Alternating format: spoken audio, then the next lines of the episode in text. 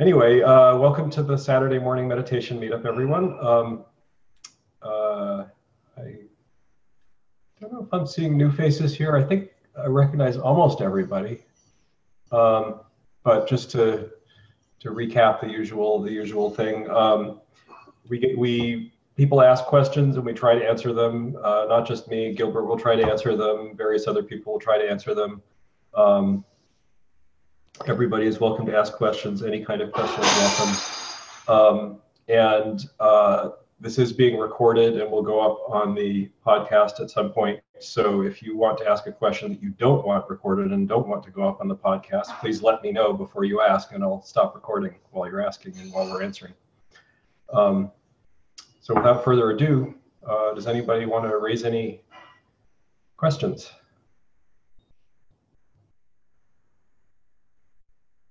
Hi, uh, this is Aditya. I am new here.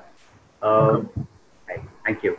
Uh, I had a question. Uh, I'm currently practicing at uh, stage six, and uh, I had a question about metacognitive introspective awareness.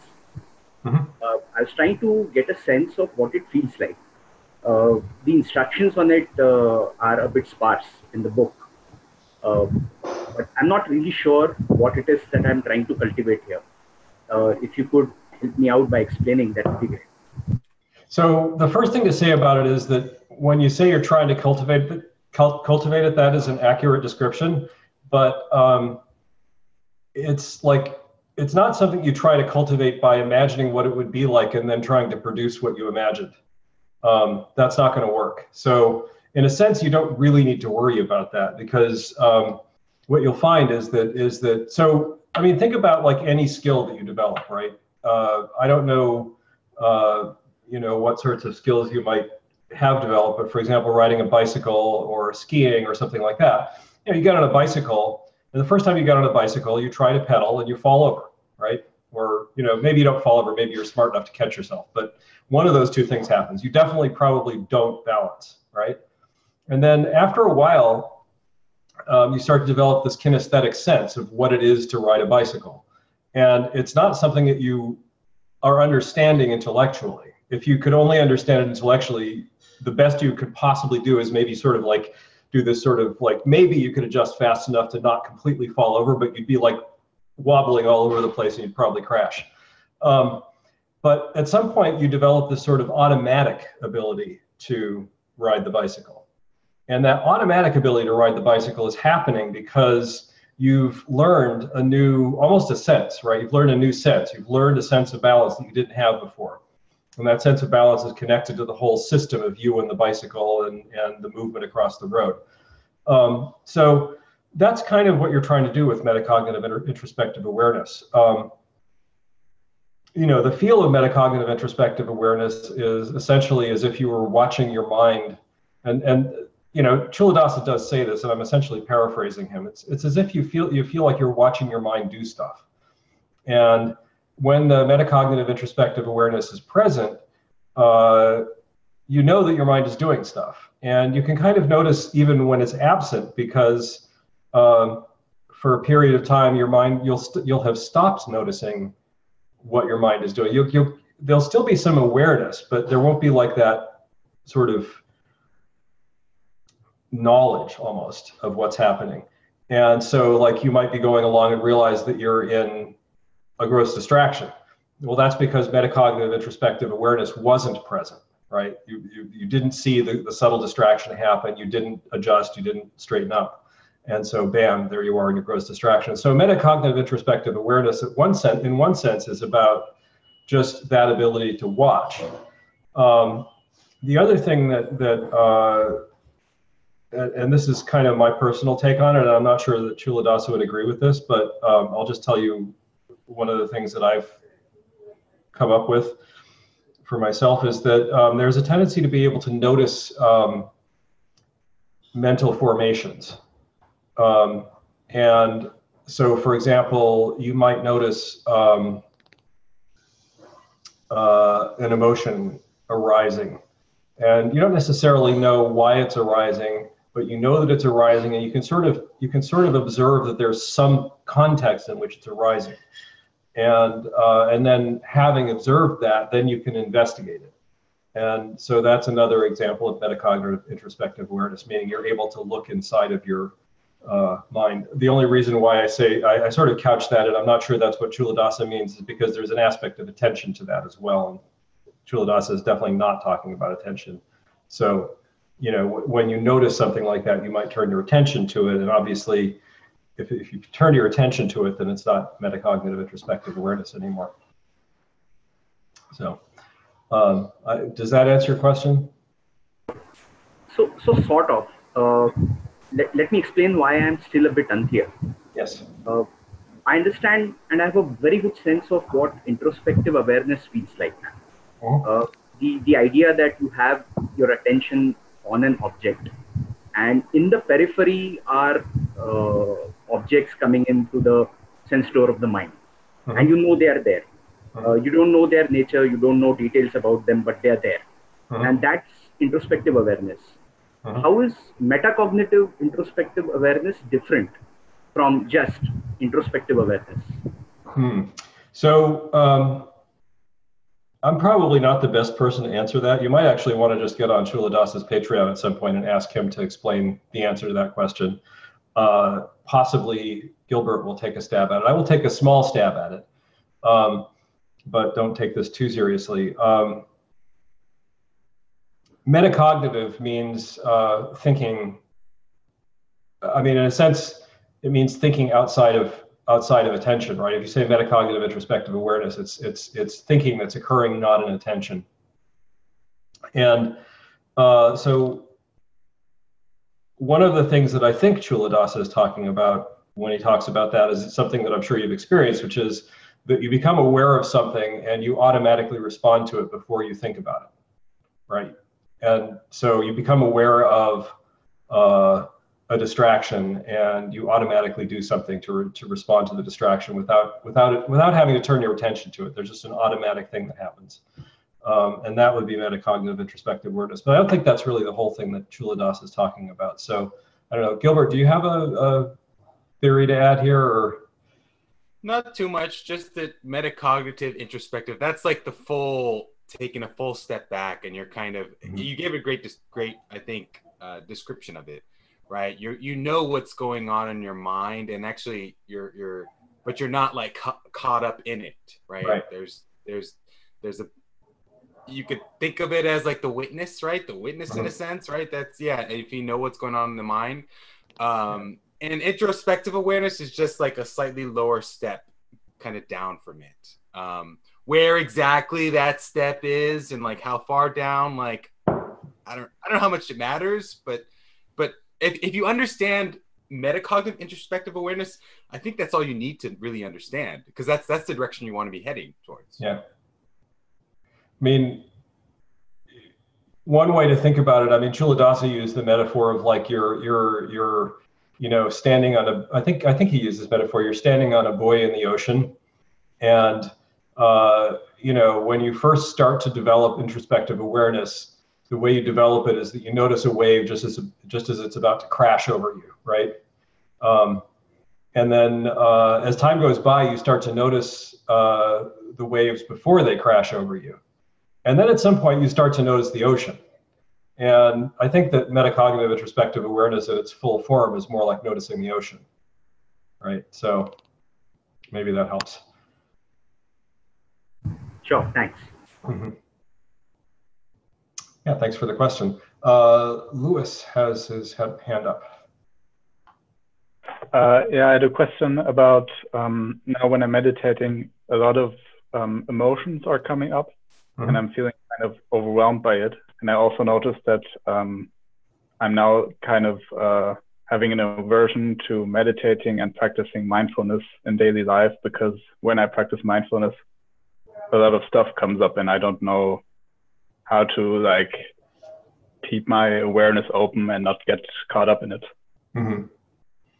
So, um, so when it comes up, are you are you able to to turn your attention to the breath, or are you just completely swamped by it?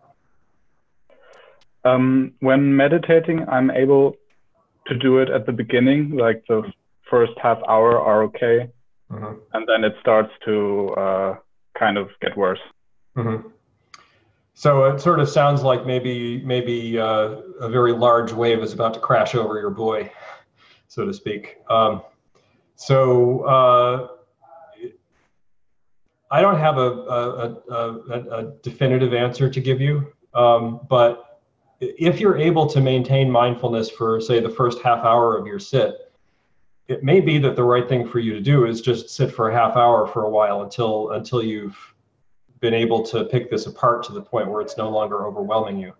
Um, the, you'll get two benefits from that. One is um, you're having a purification, obviously, right? So, so one of the benefits you'll get is you're actually doing the purification, which sounds like it's a big one. So it's it's not something that's just going to get resolved in one sit. So doing the purification is is um, is going to help you. So if you can if you can sit for half an hour and do it and then get up, uh, then that's good. The other thing is uh, if you're sitting for a half hour and working with the uh, the the purification. Um, that's going to help you to get better at working with the purification. So, uh, so your ability to sit with the purification and not be overwhelmed by it should improve over time as you're doing that. Um, and basically, uh, you know, you're probably already doing this, but basically, what you want to do is treat it just like any other distraction, which is you allow it to be there. You don't try to push it away or resist it, but you just keep intending to move back to the breath. And if you succeed in moving back to the breath, awesome. If you don't succeed, that's okay too. Um, the main thing is you don't want to get actually sucked into the emotion to the point where you're no longer really meditating. You're just reliving whatever it is that you're going through. Does that make sense? That makes sense. Yeah. Thank you. Sure.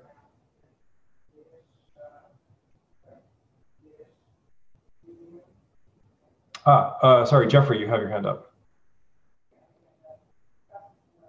I had two questions. Mm-hmm. Uh, my first question what is about uh, generating positive feelings during the meditation, like as a way to uh, reinforce the correct behaviors. And I noticed that generally when I sit, I'm kind of just like very workmanlike about it. I'm not, it's not that I feel negative about it. It's more just that I have my mind on the task and I, I don't feel good or bad about it. So I, I wonder, is that okay? Or should I be trying to generate more positivity, especially like when I notice uh, distractions or forgetting or mind wandering? Um, it's good to have some kind of reward, but uh, beating yourself up about not having a reward is also not good. So, so you don't want to go down that rat hole. Um, you know, Culadasa talks about this, and I think it's I think it's useful to to think about. Is just like what you're what you're going for when generating positive emotions on the cushion is not you know it's great if you can if you can be happy when you notice something, but actually sometimes it's going to be a distraction to really try to be happy when you notice something, right? Like like you're already you've already noticed it you're already doing the right thing you don't need a positive reinforcement at that point so it's fine to not do any kind of positive reinforcement because the mere satisfaction of having done what, what you needed to do is its own reinforcement. Your, your mind doesn't require a feeling of pleasure to get positive reinforcement. Satisfaction is sufficient. Um, so that's one thing. The other thing is when you're sitting on the cushion, um, Culadasa mentions this from time to time, and I think it's a really great thing to do. Is just like notice if it feels good. Like forget about your meditation practice. Just like the physical act of sitting on the cushion. Does this feel good to you?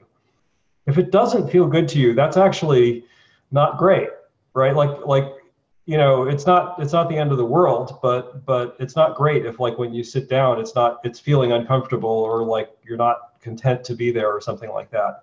So so look into that, and if if if in fact you sit down and and there's like a lot of pain and you're working, you're like fighting the pain or something like that, maybe it's time to like do a little bit of posture debugging. Um, but if on the other hand, when you sit down, you feel basically pretty comfortable, then just like go to that like like spend a little bit of time when you're doing the four the four stage transition just like noticing how good it feels or you know it doesn't have to feel amazingly good but just however good it does feel notice that um, notice where it feels good notice where like you know there's a there's a feeling of pleasure from just the the the fact that you're sitting. When I was, uh, I did a retreat with Culadasa one winter. It was, a, I think we were, we did it over New Year's, and um, I remember just like getting up in the morning, um, and this is this is at Cochise Stronghold, so it's like it was probably like 20 degrees outside or something like that, and going to the yurt, and the yurt is like you know there's hardly any insulation, so you're basically sitting there in the yurt, and there's a um, there's a space heater, and that's what keeps the yurt warm. So so I would go and I would do the the the before the morning session session, which you're allowed to do but isn't really required, um, and I'd be the only one there. And I'd go in and it would be cold in the yurt. It wouldn't be 20 degrees, but it would be quite cold.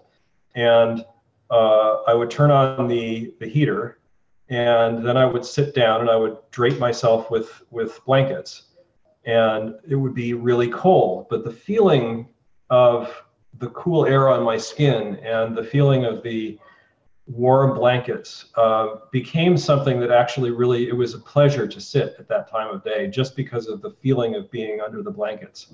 And so that's what i'm talking about. Like anything like that that you can access is, is a good thing to access. Um, i still whenever i whenever i sit and meditate if i if i have cold air on my face it reminds me of that meditation retreat and makes me happy. So. I think uh, I mean, when I first started sitting, it was actually like extremely uncomfortable. Mm-hmm. like yeah. the whole, basically the entire time, I couldn't sit still. Yep. And so now sometimes when I'm meditating, I'll think, wow, like I can't believe I can just sit still this long. Yeah. kind of like writhing around like I'm in pain or something. Yep. But I can't say that it feels really comfortable. Mm-hmm. Maybe I need to try to find a more comfortable way to sit or something. I'm not sure because I sit in a hard chair. Oh, um, well, yeah. I mean, you might want to experiment with with putting a cushion down because um, it's definitely you. You don't want your. I mean, especially like if you're sitting for an hour on a wooden chair without moving, your butt's going to probably get a little sore. Um, so yeah, a little a little a little playing around with cushions couldn't hurt definitely meditation shouldn't be some form of torture. Um, but also, like you know, the other thing to say about what you just said is like you had you had this experience. Stop that, Jeff. you had this experience of um, having meditation be really difficult, and you overcame it. And so, one of the things that you can do, and this is a great thing to do if it works for you, is just notice that you've overcome it. Like notice that now when you sit, that thing isn't happening anymore. And isn't that amazing? Um, the other thing is, uh, a lot of times pain in sitting is actually the result of tensions coming up in the body. It's not because you're sitting in a bad posture. It's because there's some uh, something is manifesting in the body as a result of your sitting practice. Um, and it can be fruitful sometimes to explore that um, and just see like you know, what muscles in my body are tense right now?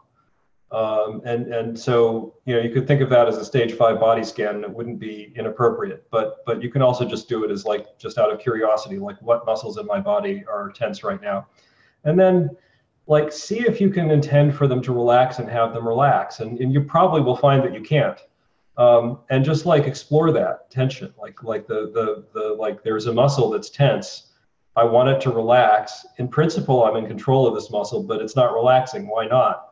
Um, and just like go down that little rabbit hole a ways and see if see if uh, I, I, say this because at one point in my practice I was kind of in the same place that you were, where I was able to sit and it was fine, but it was really not comfortable. And um, I spent probably two or three weeks just exploring my body. Uh, the way I just described, like noticing all of the places where my body was tense. And when I noticed the tension, trying to release it. And over time, it actually really helped. Uh, it was definitely not something that worked the first time I did it, but but over time it really helped. And then I stopped doing it because I didn't need to anymore. And I still notice those kinds of things come up from time to time, but they're no longer continuous the way they were. Um, so you may get some value out of that. I, I I make no promises, but but give it a try and see what you find. And I had a, a second question about um, kind of verbalizing a lot during the sit, like kind of instructing myself. And when I'm noticing distractions, I just I feel like there's too much commentary, but I also don't want to. I, don't know how to get rid of it, or that's the wrong word. I, don't know how to uh, sit without verbalizing a lot of um, ideas that I'm having about the sit and commentary. Um, yeah. Does that make sense? It's kind of a vague question. Totally. But... No, it's it's probably every single face that you see here has had that same experience, um, maybe to a different degree. But uh, yeah, the the verbalization. I mean, what's actually I think going on is that is that like thoughts are happening about the meditation, and you're just in the habit of verbalizing your thoughts, and um, breaking that habit is not super important actually. Um, it may seem like it is, but actually, actually, the, the thing to notice is that the, the thoughts themselves are the distractions, right? Like, if you need to think about your meditation practice, then obviously you should. But at some point, you'll realize that you're actually thinking about it more than you need to, and so you can you can kind of notice those as distractions instead of noticing them as instructions. Do you see what I mean? Yes. Yeah, and then it does. The fact that they're being verbalized actually helps you to notice them. Like like the the challenge that you may face at some point is if the verbalization stops, but the thoughts don't. Noticing that the thoughts are happening is a lot harder. So in a way, it's actually good that you're verbalizing them. And and and if you notice a drop off in in the verbalization because the thoughts have dropped off, that's way better than the verbalization dropping off without the thoughts dropping off. So I shouldn't really focus on trying not to verbalize and more just noticing yeah. whether it's a distraction or not. Yeah, exactly. You probably find at some point that the verbalization drops on its own. So there, you really don't have to like I mean noticing that there's a problem is fine, but you don't there's nothing you really need to do about it. Just just like notice it and at some point your unconscious mind will be like, "Huh, we could probably fix this." You know. I, I, I wondered uh, because I I tried to think about this topic while I was doing, you know, my work or other things I'm already good at, mm-hmm. and I noticed that if something's easy, you know, the task I'm working on, I usually don't need to verbalize that much. Right. But if I'm working on something that's really a challenge, then I might start to verbalize my thought processes more. And I thought maybe that is happening in meditation because it's kind of a challenge and I need to verbalize just to to work through it because it's not un- unconscious yet. Exactly. Okay. Yep. Thank you. Yeah, that's a great observation. Uh, Andrea or oh, uh, so so uh, Andrea? Is it Andrea or Andrea? Yeah, uh, Andrea. Oh, okay, great. Yeah. yeah. my wife is Andrea. So, and then Guido, uh, if you want, you can raise your hand by clicking on participants down down at the bottom. So go ahead, Andrea. Yeah, uh, maybe just some background first. I uh, meditated a few years sporadically with Headspace, mm-hmm. and um, I built lots of. I had problems with dullness and some pur- uh, purifications, but didn't understand it and didn't know how to deal with it. And then uh, I built lots of resistance and stopped meditating. So now I'm meditating with the mind illuminated from the set, like the middle of the May and I have two questions. The first one is what's the best way to go about being mind- mindful throughout the day? So, is it um, can I use like the mind illuminated system where I'm just aware of where my attention is moving and then using uh, the aha moment or checking in or something like that? Or maybe is it better to try some uh, heal fear techniques from Shinzen? Or uh, maybe something else? So uh, those are both good things to do. I mean, uh, I think that sometimes Shinzen's uh, practices sort of assume that you've already developed a certain amount of introspective awareness, and uh, at this point, you probably have developed a certain amount of introspective awareness. So, so yeah, the, the his his techniques should work fine. Um, just doing using your introspective awareness to notice what's going on can also be helpful, and then um, I don't know if you noticed, but at the end of the Mind Illuminated, one of the appendices, there's a practice called the the. Uh, um, this is funny. Like I, it was right on the tip of my tongue, and now it's now it's vanished. But uh, the mindful review, yeah. So uh, so the mindful review review practice is another good thing to do, and the reason uh, that I mention it is is so. Um, there's kind of a couple of ways that you can approach mindfulness. Um, in your daily life. One of them is to just be present in the current moment and just be noticing what's happening in a very unfiltered way. Um, and that's good. But one of the goals of mindfulness is actually also to be able to to uh, re- to respond skillfully when things happen that maybe are challenging. So if you have anything challenging happening in your life on a regular basis, if there are any things that any behaviors that you have that you'd rather change, um, then the mindful review practice is a, go- a great way to just keep that sort of at keep it on the agenda. Keep it something that you're actually thinking about a little bit.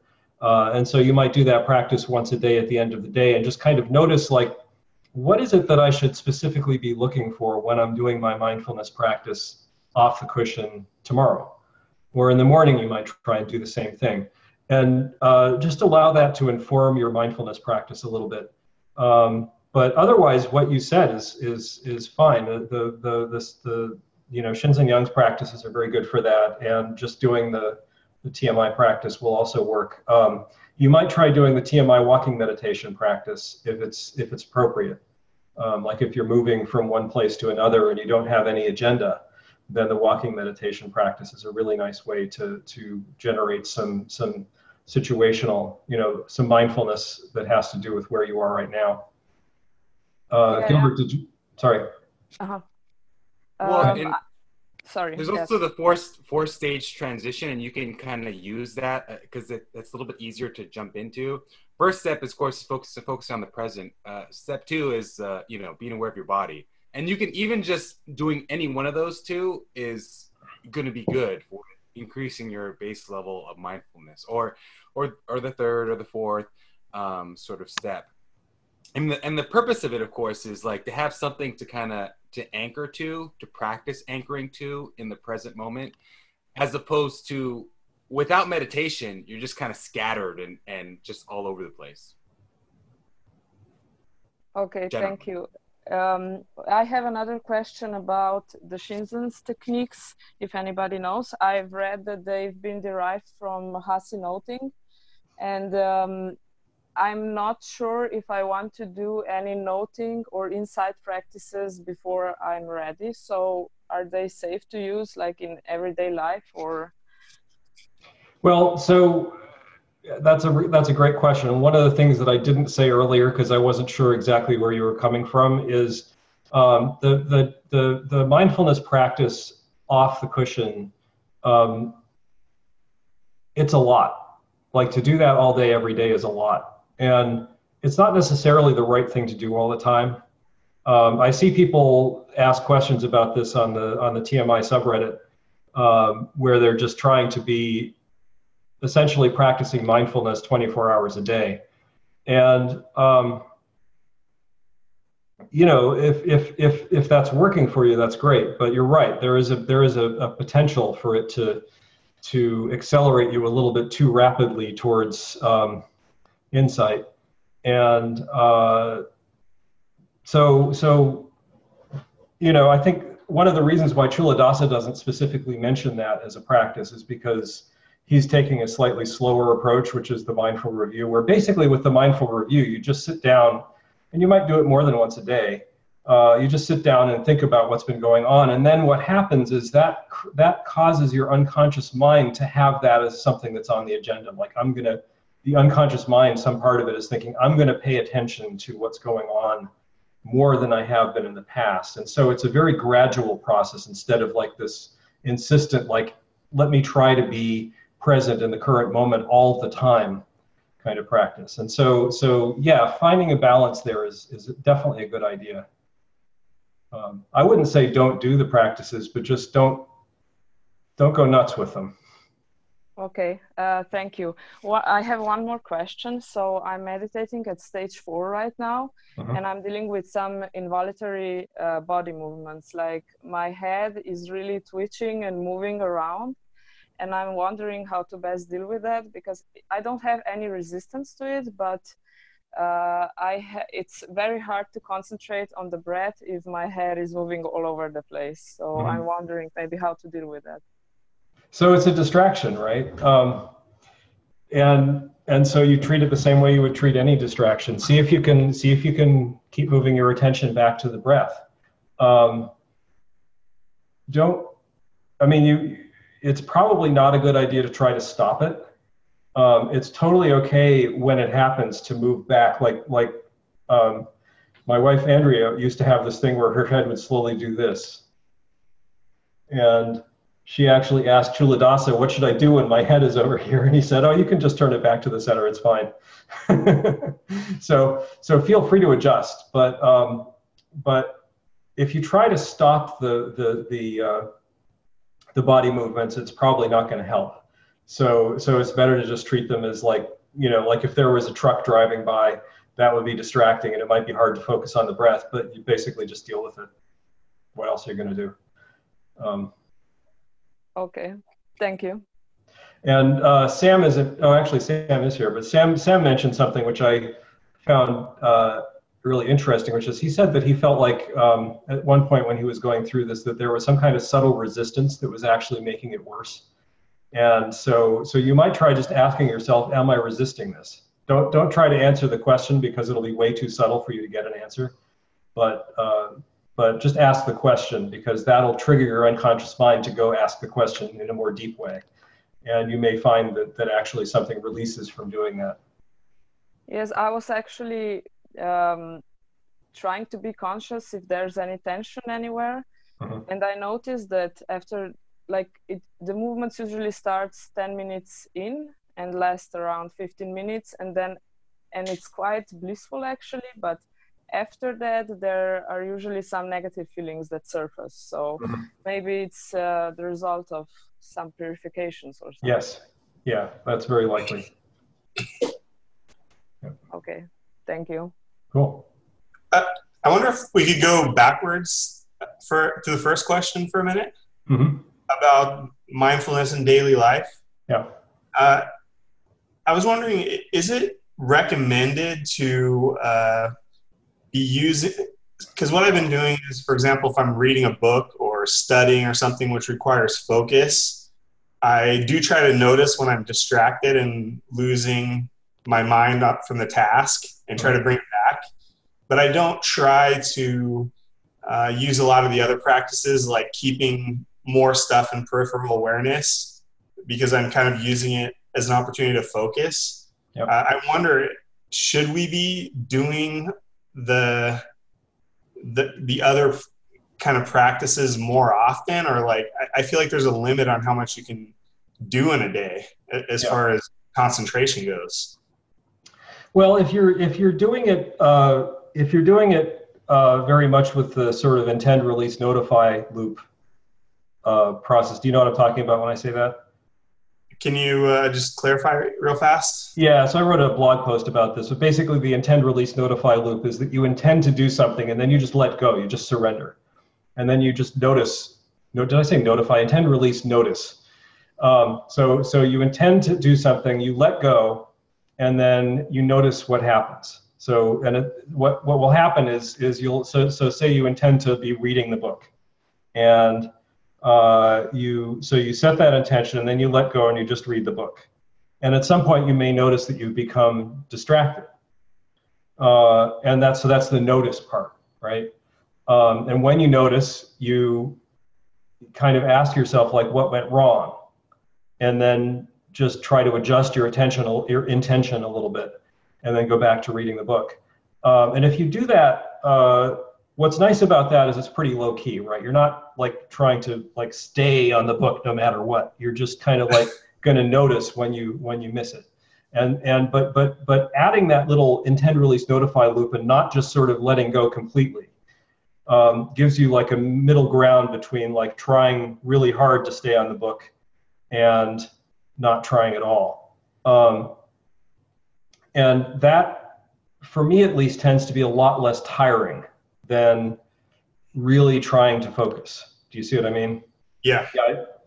Yeah. So so uh, so if you can uh, if you can if you can kind of do that sort of loose following, uh, you may find that you can do it more than you would be able to do if you were doing uh, really really very strong intentional staying on the book until you just until you're you get tired and and you, you might be able to sustain that for more of the day. And the other thing is what you'll find is that essentially everything the whole point of the intend release notice thank you gilbert loop is to develop habits. So ultimately what you're trying to do is not always be doing intend release notice but rather do intend release notice until whatever behavior it is that you're trying to train yourself to do becomes automatic at which point you don't have to think about it at all or if you do have to think about it, it's just every so often and not not continuously.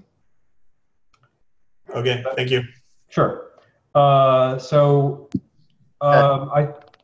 Can you hear me, Ted? Okay, my mic seems to be better. Yeah. I just had two quick follow-ups for Jeffrey that I meant to say until now. Uh, so first one, uh, the sitting and not finding any like pleasant sensations and having it be like utterly neutral. I was in the same place for a long time, and what helped for me was really searching in like fine detail, looking for like small areas that felt like even slightly more than neutral, like a little bit better. So I noticed, for example, like my feet often have like a kind of energetic feeling that's really subtle but feels kind of nice. My back often feels kind of warm, uh, and like those two and one other were all I could find. But uh, just bringing those to attention regularly when I sat down, when I was doing my four step transition, kind of just sitting on those sensations instead of the other ones, like just kind of preferring them a little bit in my attention. Um, it really slow, slowly like shifted my sits. Uh, just like I associate now sitting with like a pleasant physical activity. Whereas for, for many months, it was just a totally neutral activity. And then, like you, same experience as you, before that, it was a painful activity. Um, oh, yeah, the other thing was um, about the the dialogue and the um, it's like endless monologue of that's assessing the sit and uh, talking about what you're going to do in the sit. I had this for a long time too. One thing I noticed that I it took me a long time to notice that I was doing was uh, I was actually allowing myself to have certain distractions. Like some distractions were like somehow above the other distractions, and like those ones were okay because they were extra important. Um, it took me a while to be able to realize I was doing that and then to really like accept that I shouldn't be verbalizing really almost any instructions out loud to myself. Like I know the instructions, they don't need to be verbalized. Um, so maybe look out for that in yourself, whether you're you're secretly kind of okay with some distractions. I found that that just like gave me the permission to always be verbalizing stuff. And when I when I didn't do that anymore, most of the verbalization calmed down. Well, what I noticed is that no matter how benign the verbalization is, it can lead into like gross distraction. Because even if you're, uh, even if it's just talking about the present moment of meditating and instructions, that can lead into planning how you're going to meditate differently next time or something like that. And then you're just, you're gone. So it's, that's why I've kind of thought, okay, this is something that I need to at least keep an eye on and not not let these verbalizations like carry me away from the the sit. Yeah, I had a similar experience. Once the verbalization starts, it uh, it snowballs really fast. Cool. Thanks, Schultz. Um, so I believe uh, Guido was next. Hi. Hi. Can you hear me? Yes. Okay, great. Um, I started meditating uh, around uh, the end of December 2017, and uh, I think I did. Uh, I, I, followed the Mind Illuminated, and I think I uh, had great progress until about May of the next year, uh, when I reached stage five. then it took quite a while to get to stage six, uh, which I got to around November uh, last year. Um, and I, I, I, one of the things that confirms the, the progress for me is that the hindrances dropped uh, dramatically. So, uh, and actually, some aspects of my life became so much easier, uh, and I discovered like uh, that life could be very very different. I, I didn't expect that uh, that change was possible. So it was uh, quite amazing.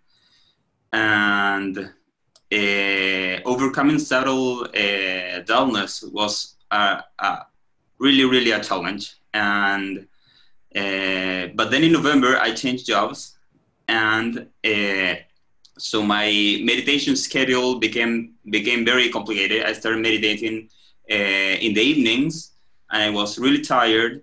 So dullness came back, and uh, now uh, I also uh, went, and I'm going through a very stressful period at work and I took care. I I got assigned a project that was very very important and was very uh, late behind schedule and had a lot of problems. So uh, it was it has been very difficult, and I find that my meditation has uh, regressed to stage two to three uh, around that.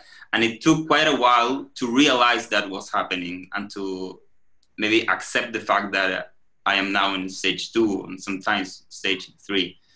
Um, so I just was just wondering what you could, uh, uh, and what advice you could give me, or or how I could. Uh, I have realized also the hypnosis have have become have come back a little bit. Uh, aversion is very very strong and I find myself many times at work dreading to go to work or uh, uh, just feeling very bad about the position I, am I'm in.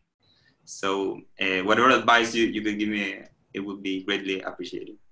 It's funny that you ended where you did because that was actually what I was going to ask you about. Um, the aversion that you're experiencing at work is actually the thing that I would say is probably the most fruitful place for you to direct your practice right now. This is this. I'm, to be clear, I'm just theorizing. You should try this and see if it helps you. But um, that aversion, uh, if you if you hold that aversion all day, it's going to really wreck your practice at the end of the day. Um, and furthermore, as I'm sure you're painfully aware, the aversion is not helping you at all, right? Like yes. it doesn't it doesn't do you any good to to not want to go to work. So um, so one thing that you can try to do is see that aversion as a purification, not as uh, a truth. Do you see what I mean? Like it's just something that's coming up. It's not true that there is something you need to avoid it's just that you there's a mental habit that is being triggered regularly that is making you want to not do the work or not go to work or whatever. Um, and just see if you can, when you notice it, just try to sensitize yourself to it. So whenever you notice the aversion coming up, uh, try to notice it as quickly as you can. First of all, don't don't like go crazy about it. Just do the same old mind mind illuminated techniques of like you know, uh, you know, intending not to have aversion, and then uh, noticing when aversion happens. When you notice that aversion has happened, treat it like you would treat any other distraction.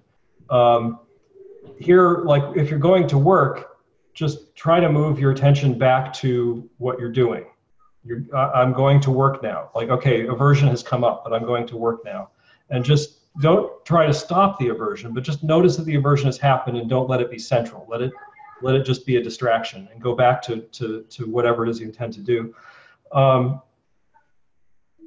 you may find uh, that the meditation techniques that you became skilled at um, start to resurface when you do this. Uh, and uh, I mean, it, it's hard to know for sure, but but uh, give it a try and see what happens. Um, the reason that that this is important is because um, version that you're experiencing at work, not only is it probably affecting your experience on the cushion afterwards, but it's also a real waste of time. And actually, it helps to like recognize what a waste of time it is because then you've got some strong motivation to get over it. Because it's like it's not like the work is going to go away if you avoid it, right? Like it's still going to be there. You can't avoid it. But if you if you're feeling aversion all the time, it's going to be very hard to make any forward progress at all.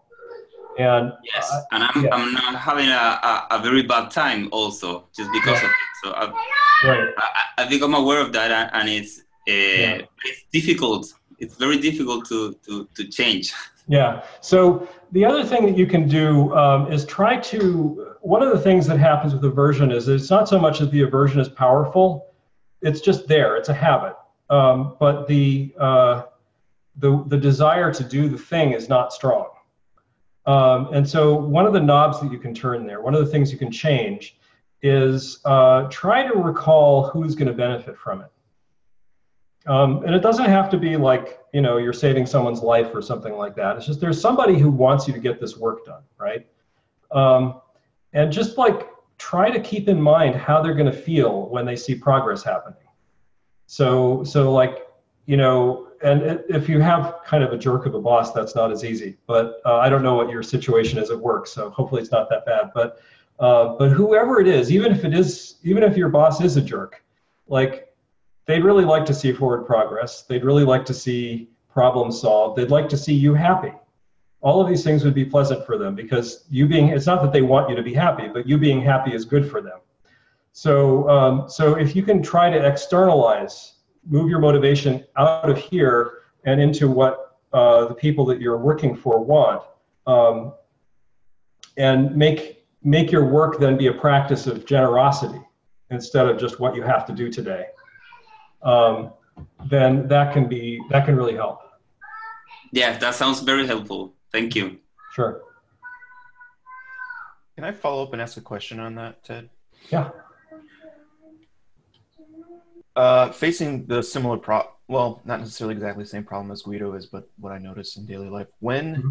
the question kind of arises, when is where is the line between, okay, you're having a aversion and there's no reason to have a aversion or it's not doing anything for you and um, unhealthy situations that you should not be in anymore. Mm-hmm. Um, and I'm sure that this is something that maybe a lot of people start to wonder is is it me that's the problem or is it the is it the situation that's the problem or where's the where's the line where it's this is this is you know the human being should not be in that situation anyway and you should not try to uh, just give up and surrender and go into resistance or give up resistance to that? Well, yeah. If you ask me, in my particular situation, uh, I don't have a shady boss. but my boss is very nice, and it's just that the situation I, I am in is very complex. And I think if I overcome it, I am, and if I am able to do a good job, I'm going to benefit from it. I'm going to learn. I'm going to develop some skills. I'm going to be more resilient. So uh, I don't see it as a as a bad situation. And I, uh, I I also I've thought about changing jobs, but I think it's going to be better for me if I don't. If I just ride the wave uh, uh and and try to do my best uh, about it. Yeah. So I wonder if I could say something. Mm-hmm. Uh, one thing that helps me out in this kind of situation is I do just think of um, like what are the benefits of the aversion? What are the like what can I actually do? Um, if I just stop, is that a way out of the situation, or um, is there really nothing I can do? So I have to make the best out of it. I try to like see what my options actually are and see if I have options and then um, it doesn't feel like you're so helpless in the situation. Yep. Because if you frame it as, you know, this is an insurmountable task and I'm stuck here and there's nothing I can do about it, then you you get stuck in this feedback loop where like you're you feel trapped and helpless. Whereas really, I mean, there is something you could do. It might be quitting, you know, that might not be a good option, but it's I, to me, it helps to think like, what are actually the options and why am I continuing on the path that I'm continuing? And, you know, yep. I, so I don't know if that's helpful, but that's just what I do in, in similar situations. Yeah, it's really good advice. I mean, it's, it's actually, it's sort of paraphrasing what uh, Master Shantideva says in the Guide to the Bodhisattva's Way of Life, which is that, um, you know, you have, uh, a situation before you, and either it's a situation that you can do something about, or it's a situation that you can do nothing about. Those are really the only two possibilities. If it's a situation that you can do something about, do it. If it's a situation that you can do nothing about, stop worrying about it. Like just just get on with it, right? Because it's not going to help you to fight it. And so really the crux of it is just figuring out which of those it is. I think it's also in the serenity prayer, right? Like God grant me the the uh, wisdom to see I can't remember like to, to, to see what I can change and what I can. And uh, sorry, the anyway, yeah. So uh, I think uh, it's a it's a common theme, but um, uh, you know, if you're in an abusive situation, you certainly shouldn't stay in it. Um, and uh, on the other hand, if you're in a situation where there's somebody who's behaving in a way that isn't very constructive, um, sometimes the best thing you can do in that situation is to actually um, try to be their friend, even though they're not really being very friendly. Um, and often that will actually break things loose. Uh, you, you may find that if you just develop, if you get to the point where they see you as somebody who's on their side, uh, then things will soften and there will suddenly be an opportunity to, for things to get better where there wasn't before. Doesn't always work, but it's worth trying if, if you're in a situation where you don't really have a choice anyway. Thank you, Sam. Really good uh, intention. So I think uh, I'm gonna, I don't remember whether Colin or Aditya uh, raised their hand first, but I'm gonna let Colin go first because he hasn't gone yet, if that's all right. Hello. Hi. So um, I guess I'm uh, having a question on a similar theme about um, pleasure in uh, in sits. Mine's a bit opposite because um, I'm going through, I guess you'd call my you'd call it an insight cycle, my second time around, and I'm going through a period of dryness, I guess, which is something I've noticed that I think was mentioned in stage seven in uh, TMI, and um, I don't know if you have any thoughts about that. Like I sort of I have know that I have access to the body scan and certain sensations, but things have a lot of sameness to them right now. And mm-hmm. I go and I sit. This feels sort of like a habit, and I sit, and it's all very dry. And there's these what seems like sort of an unstable nimitta, I think you'd call it. Yep. Weird, but everything just feels very dry. Mm-hmm. I know I should, if I should go back and try and recapture that pleasure, because TMI seems to focus a lot on cultivating pleasure. But I don't know. I'm not. I'm not sure. Well, so one question to ask is, uh, let's let's let's conjecture for a moment that you're at stage seven. Sure. Um, are you releasing effort? Um, it feels like it. Yeah, it feels um, like I. Well, I guess I would say it feels like I have less control mm-hmm. than I thought I had previously. That's sort of a continually, c- continuously uh, evolving sensation that I. I'm not necessarily in control. Mm-hmm. I guess is how I would uh, ex- answer that. So it might be worth exploring whether there's anything further to let go of, because even if you feel like you're not in control, you might still there might still be some residual trying to control going on. Yeah, well, that's definitely part of it. I'm um, I'm allowing myself to uh, to express certain emotions which I've sort of been not quite exploring for quite some time. Mm-hmm. So I think there's definitely a, an aspect to that. When you express those emotions, does that feel dry? Yeah, they're definitely being repressed still. Hmm. Um, mm. So they they pop up, and then mm. um, I notice the rational mind come and do this thing where, it, and then it goes away. so oh, yeah. Okay, that's interesting. So um, it might be interesting to see if, like, imagine imagine your meditation is like a, uh, uh, you know, those little like like seismometer tapes that are going by.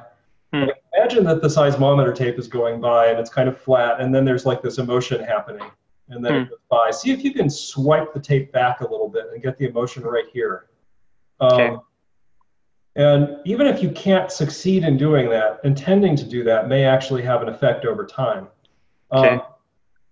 because a lot of times what'll happen is it's like it's like you're in a car and you're driving along and you're seeing sights go by, and you see something really beautiful, and you know, but you've got to get to wherever it is you're going, and so you keep driving.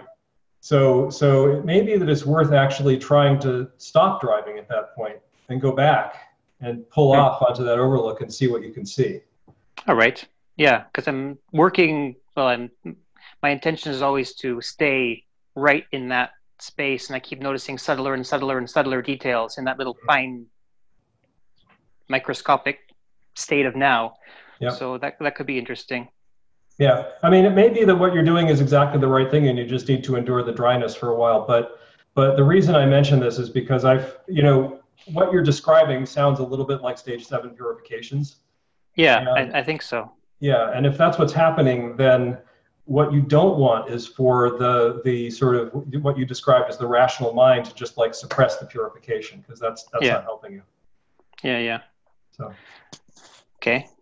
Um, one quick other thing, which I was curious about, which I think I read that you wrote about, so maybe I'm misquoting you. You said, I believe, that at a more or recently or at a certain point, you've um, come away from more of a, an R stream entry mindset and you're moving towards an R awakened mindset, which is Mhm. something that, um, if that's accurate, that's struck me as um, as a very rational minded person um, that that struck something with me. I'm, I'm curious if you if that's accurate, an accurate statement, or what if you have any thoughts on that. Um, well, so I'm trying to think about what I might have meant by that. Uh, one of the challenges that I've had with our stream entry is that there's a tendency to, oh, I think I know exactly what it is actually. Yeah, there's a tendency on our stream entry to um, hear about uh, experiences that might have been insight and to say, no, that definitely wasn't insight.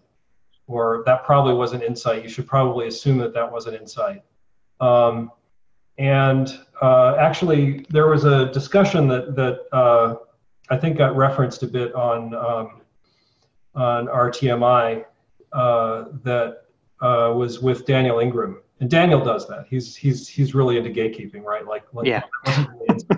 you know. Yeah. And um, I actually have come to the conclusion over time that that is actually harmful.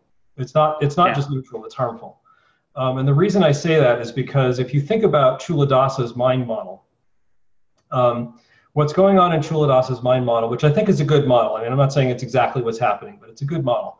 Uh, what's going on in Culadasa's mind model is that your mind is not unified at the beginning of the practice, and it becomes more unified over the course of the practice. And when you're getting to stage seven, you're really working on unification, right?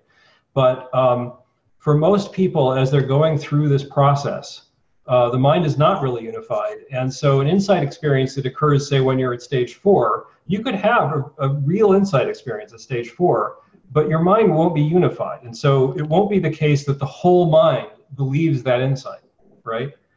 And so, what you don't want to do if you have an insight experience at that point is you don't want to tell the parts of the mind that don't believe it, yeah, it was an insight, right? That's not helping right? What you really Yeah. want is is is to allow like think of it as like like you know you've got you- you're trying to light a campfire and you set up all of this kindling and now you've got your bow and you're using friction to to like try to get the you know to get a spark to go right? And you got a spark to go and then you're like no no that's not a whole fire. I'd better blow it out. Hmm. Yeah. to me that's the that's the thing that i that i'm i'm not saying that they all that this always happens on our stream entry but it is a tendency No, that that's something that I definitely noticed because I I had no idea what stream entry was. I had this thing that happens, and I went around going saying, "What's this thing?" I had this thing that happened. There was a lot of that gatekeeping stuff. yeah yeah And i I- just yeah invented this story, and then the second time came around, and I had a lot more um, introspective awareness the second time around. Yeah. And I realized it was the same as the first time, but I was able to be aware of um, the, the the the story that my mind was constructing around the experience that had nothing to do with what was happening at the moment. Yep. And um, I since then I've really moved away from these hard like I call this thing a dark night because I read about this thing that's called a dark night, but I realized it has nothing to do with what happened. right yeah. Yeah. So uh, th- I think that exactly is exactly where I I've, I'm heading as well. So that's uh, it's very interesting. Yeah, the thing I like about our awakened is it's like if somebody comes along and says I'm awakened, you know, there was some gatekeeping at the beginning when I started participating, but over time, uh, the moderators really tamped that out. And now if somebody comes Yeah. along and says, I'm awakened, then the question is like, well, tell me what that's like. And yeah, then- what's that like for you? Yeah. Right, yeah, exactly. And then we just try to help them with whatever it is they're experiencing. And it doesn't matter whether whether we agree that they're awakened or not. What matters is can we help them? Yeah, yeah. No, absolutely. I'm I'm still in the Buddhist sort of mindset, but I have friends who are into shamanism and all this other stuff. It's like, okay, what's what's awakening to you? What does that mean to you? And it's Yeah. a lot more positive and interesting and a lot less. Yeah. Yeah, and I mean ultimately what we're trying to do is is overcome suffering, right? Like Yeah. to not to not suffer needlessly at least. And Yeah. however we succeed in doing that is good. Great. Thanks. Yeah, thank you. Good questions. Um, so Aditya, let's uh, let's answer or try try your question. Sure. Uh, so just to give you a background, which will be the build-up to my question, uh, I came to TMI uh, a couple of months ago, but uh, I've been practicing concentration uh, using the breath, using the body, various different objects for quite a long period of time. Uh, and over a very long period of time, I trained myself to get into the stages of dhyan, jhana. Yeah. Mhm. Uh, now the thing is, uh, in in daily life, uh, I, I had to step down on concentration practice because I had a huge problem with piti. Um, with piti, piti, uh, Piti, okay, yeah. Meditative joy. Sorry, Yep, yep, yep. my pronunciation, yeah. Uh, so, uh, if if I were trying to fill my tax returns and paying sufficient attention to it, uh, I would start experiencing orgasmic delight. Uh, and this is not a very workable situation. No. Uh, now it's happening again because I've taken up TMI. I mean, I just stopped doing concentration practice for quite some time, but this has started happening again. Mhm. For example, even while I'm listening to people talk here, I'm deliberately keeping myself diffused. You know, I'm not focusing. Uh, so, what is the solution to this problem, uh, or will this just work itself out?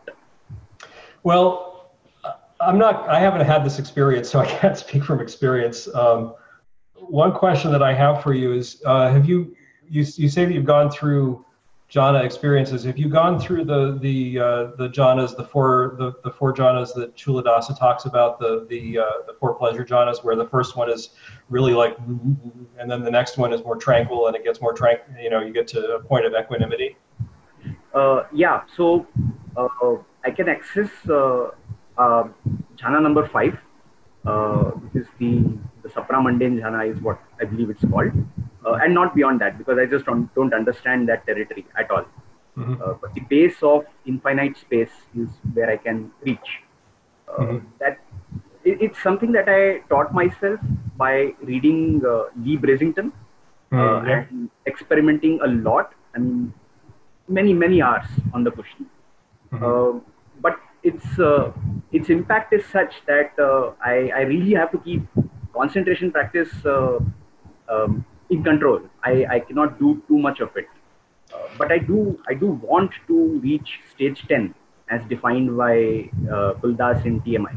Yeah. So the reason I was asking about the first four jhanas is because of the progression from from rough piti to equanimity. Um, so so you say that you can do jhana number five, but can you do one through four? Yes, yes, I can. It, All right, it- so- progression. Yeah.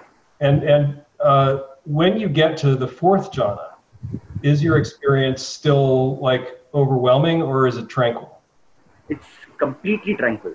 Okay. Uh, So, um, so the reason I'm asking about this is because uh, what you probably need to have happen, because it's not bad for you to be feeling tranquility while you're doing your tax returns, right? The problem is when you're feeling first jhana while you're doing your tax returns. yes, that's So- the problem. So maybe what you need to do is actually do your tax returns, allow that experience to happen, and see if you can just keep doing your tax returns or whatever it is. I mean, it doesn't have to be tax returns, but keep doing whatever it is, um, even though you're experiencing this bliss uh, that's that's kind of uncontrolled, and see if you can continue doing that until you reach equanimity. Because if you do that, and then you start to habituate yourself to the state of equi- equanimous, Yeah. PT, um, then uh, in principle, then you can be in a state of perfect equanimity and joy while you're doing your tax returns. And wouldn't that be nice? And yeah. more importantly, you can get past this obstacle because you know obviously you know it would be nice if you were if you were able to just go through your day in a state of of tranquility where uh, uh, or or, or uh, equanimity where um, you know when something comes up you're just present you don't it's not bad it's not good you're just present for it. That's a good result. That's that's a state of mindfulness that you would like to be able to cultivate. So yeah. you'd like to get past this point where everything's sort of like ah, um, and you just i think you i think you may just need to make a practice of it. Like like find some situations where it's okay to go a little off the deep end to get a little yeah. bit crazy uh, while you're while you're concentrating. And and try to go all the way through it until you get to tranquility and equanimity sure i'll try that okay uh, james i think it's finally your turn Thanks, dude. Hey, everybody. Um, you can you can hear me okay? Yep. Okay, cool. We've got fans and doors open at the moment because it's a as hot house as it gets in the UK at the moment. Um, so, if you remember last week, we were talking about um, some perceived challenges I was having with body scanning before I had sufficient energy levels, and um, kind of concluded that it's perfectly fine for me to do whatever it takes to raise up some energy uh, before doing the body scan. So that's what I've been playing with for the last week. And really, I just wanted to check that I was kind of on the right track with something as I feel it goes during my sits. And so at the moment, it kind of feels like it's a bit of a, a juggling act between times when I have high energy and previously I would have considered that kind of agitated mind state, but I've now recognized that it's not necessarily agitated, it's just kind of a high energy mind state where then I will try and apply a little bit more uh, effort to keeping attention on the breath until things kind of come down. And then I usually go a little bit too far and things, the energy decreases quite a bit. And then dullness seems to take over. And then so I'll do something, um, one of maybe three or four things to bring the energy back up. And then I feel a little bit more agitated. And then I increase focus on the on the breath and it, it feels like kind of iterative cycles of, of that process um, is that sort of make sense with people yeah the thing that the thing that you said that i'm a little bit skeptical of is um, that it sounds like when you're trying to focus that's actually bringing your energy level back down a little bit and that's not really what you want um, what you actually want is to learn how to stay, how to maintain attentional stability when you have very high energy. Um, so, so uh, in other words, if if when you try to to concentrate on the breath, that brings your energy level down, that's not the outcome you're trying. That's not the outcome you need. Um, so so and i don't know that was a i'm basically extrapolating from like two words so i may have it wrong but uh, but that's something i would look for is uh, and the other thing is um, beware of the term concentration or or uh, trying um, what you what you what you need to do in order to get successfully past all of this is to be able to have that balance happen very freely and naturally without a lot of effort or uh, you know so rather than thinking of it as focus maybe think of it as a filter. So so the filter is just only allowing things into attention that are um, that are what you intend to be in attention and uh, it's not so much that you're focused because everything else is still going on it's just that all that's happening in attention is the breath. Um, so, so you might play around with with treating it as a filter instead of as a focus, and see if that changes your relationship to it and changes because one of the things about treating it as a focus is that does tend to uh, collapse awareness and, and, and that brings your mental energy level down and then you wind up in dullness. And, and so that whole thing, that whole process starts with focus. So if you can avoid the focus and just do the filter. So focus is probably not the, the most accurate word to use. So mm-hmm. prior to this point, the way that I dealt with gross distractions was by a process that I could best describe as kind of letting go. Mm-hmm. Um, and I didn't feel that that was helping with. I felt like that was feeding into a kind of a lower energy level, if that makes sense. Yeah. Um, now I feel like what I'm doing is kind of a balancing between that letting go process of an active gross distraction, for instance, and reinforcing the intention to um, at least notice detail in the breath. Mm-hmm. When I'm when I'm when I'm trying to increase attention on the breath, what I'm doing is trying to intend to feel parts of the breath that previously I don't feel very distinctly. Mm-hmm. For instance, the transition between in and out, and that Mhm. very subtle, almost kind of flipping sensation that I can sometimes feel when I've got um, good attention and um, high energy, if that Mhm. makes sense. Um, I don't have a problem. I don't think I have a problem with collapsing peripheral awareness. I'm aware of, of sights, well, sounds around me and bodily sensations to a limited extent, as, Mhm. as limited as I normally have as, in terms of body sensations. Um, and I feel like it's uh, it's that balancing act between doing what I was doing previously, which was just kind of letting go, but not necessarily increasing the intention to remain with the breath. Does that make sense? Yeah. So uh, it, it does make sense. Two things to point out here about peripheral awareness. Um, you can have peripheral awareness collapse quite a bit before uh, you stop being aware, for example, that there are birds chirping. Um, what happens is that you're aware that the birds are chirping, but there's not a whole lot of detail.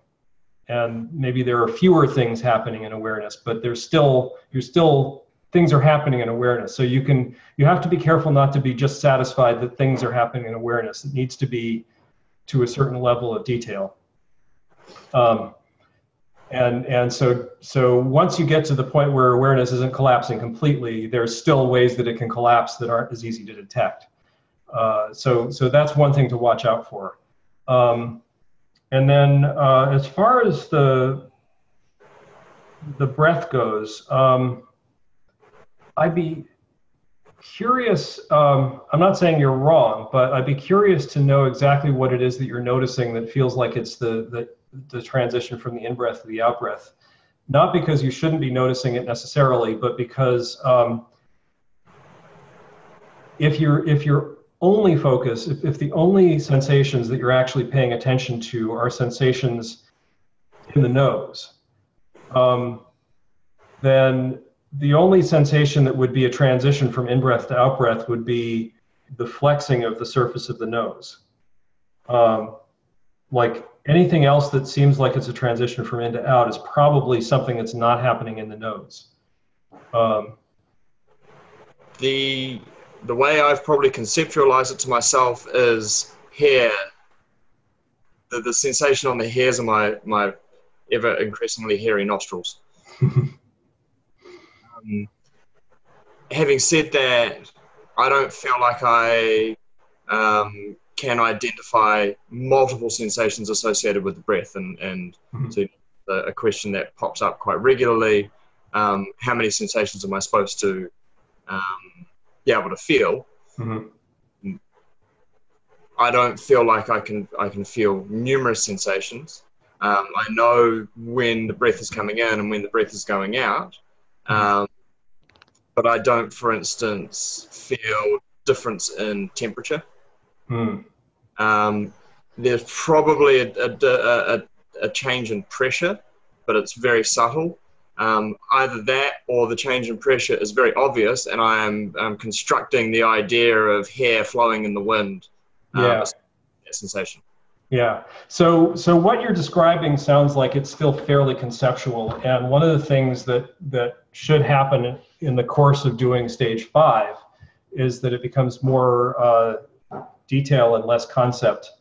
Um, so uh, so I would suggest that um, based on what you've been saying thus far, uh, you might want to try actually doing a little bit of um, a little bit of body scanning uh, when you get to the point where you're where you're trying to figure out where, where you're noticing the in and the out breath and the, the, the flipping Um, at that point, just do a very quick body scan. It doesn't have to be your whole body, but just like find some body part and just like try to find as much sensation as you can in that body part. Don't push at it. Try to be receptive. Just let the sensations come to you and see how much can come. Uh, also, like if you notice like prickling sensations and stuff like that, have a definite intention to allow those and welcome them as opposed to trying to, because they're uncomfortable, right? So there'll be a tendency to want to push them away. Have an intention to allow them to come up because they will come up when you do the body scan well. Um, and that's okay.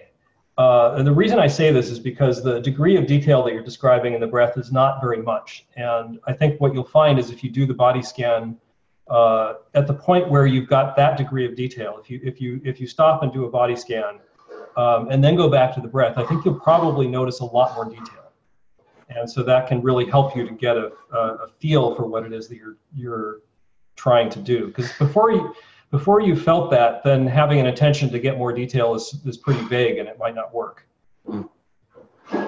Awesome, cool, thank you. Yeah. Um, Okay, so we're at 11:19. So we usually go to uh, somewhere around this th- between an hour and 20 and an hour and a half. So if anybody else has anything they want to raise, there's still time.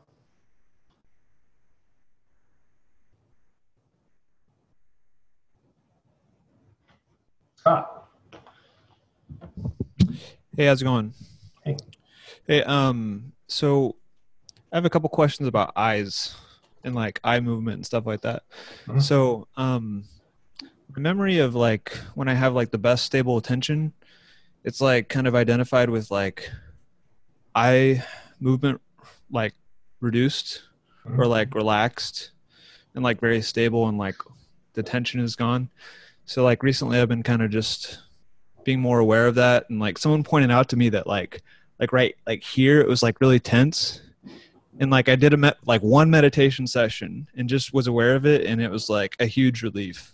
Mm-hmm. So, anyways, so um, uh, kind of a along those lines, um, whenever I'm doing like the body scan, like how do you keep your like eyes from like you know moving like kind of tensely like kind of trying to follow geographically where you're where you're following yep so um, you you can't. Um, uh, what you what you mostly need to do uh, is just notice that that's happening and form an intention to let go of it. Um, also, what I was saying to James earlier about uh, being receptive as opposed to pushing towards. So rather than um, rather than like trying to push your attention into your shoulder, for example, uh, just try to be where you are and allow the shoulder to speak to you, allow the sensation of the shoulder to come to you. Um, you may find that that helps a little bit. Um, you can deliberately look away while doing that, um, just as a practice to, to kind of break the connection. Um, and, and I've done that in the past, and I think that's fruitful. Um, but trying to really you, you don't want to be in a position where you're actually really controlling where the eyes are pointing because that's that's really you know like as you were saying that relief you were experiencing was because you'd stopped doing that a little bit. Um, and so the more you can stop doing that the better. Um, so so yeah uh, you, you can you can try to deliberately hold the eyes stable while you're doing a scan just just to to break that but ultimately you don't want to do that. You just want to let go of it completely and let the eyes go wherever they want to go. And at some point, um, sh- if you find the eyes are constantly going there regardless, uh, just just be noticing that and, and seeing it as a distraction rather than trying to struggle with it. Um, but you know, as I say, you, you can also deliberately put them somewhere that's not where you're where you're scanning, just to avoid having that. You just you have to play with it. It's not it's something that should drop over time as you do the practice. Okay, thank you. Mm-hmm. Yeah, that makes sense. Cool. Anyone else want to have some last words?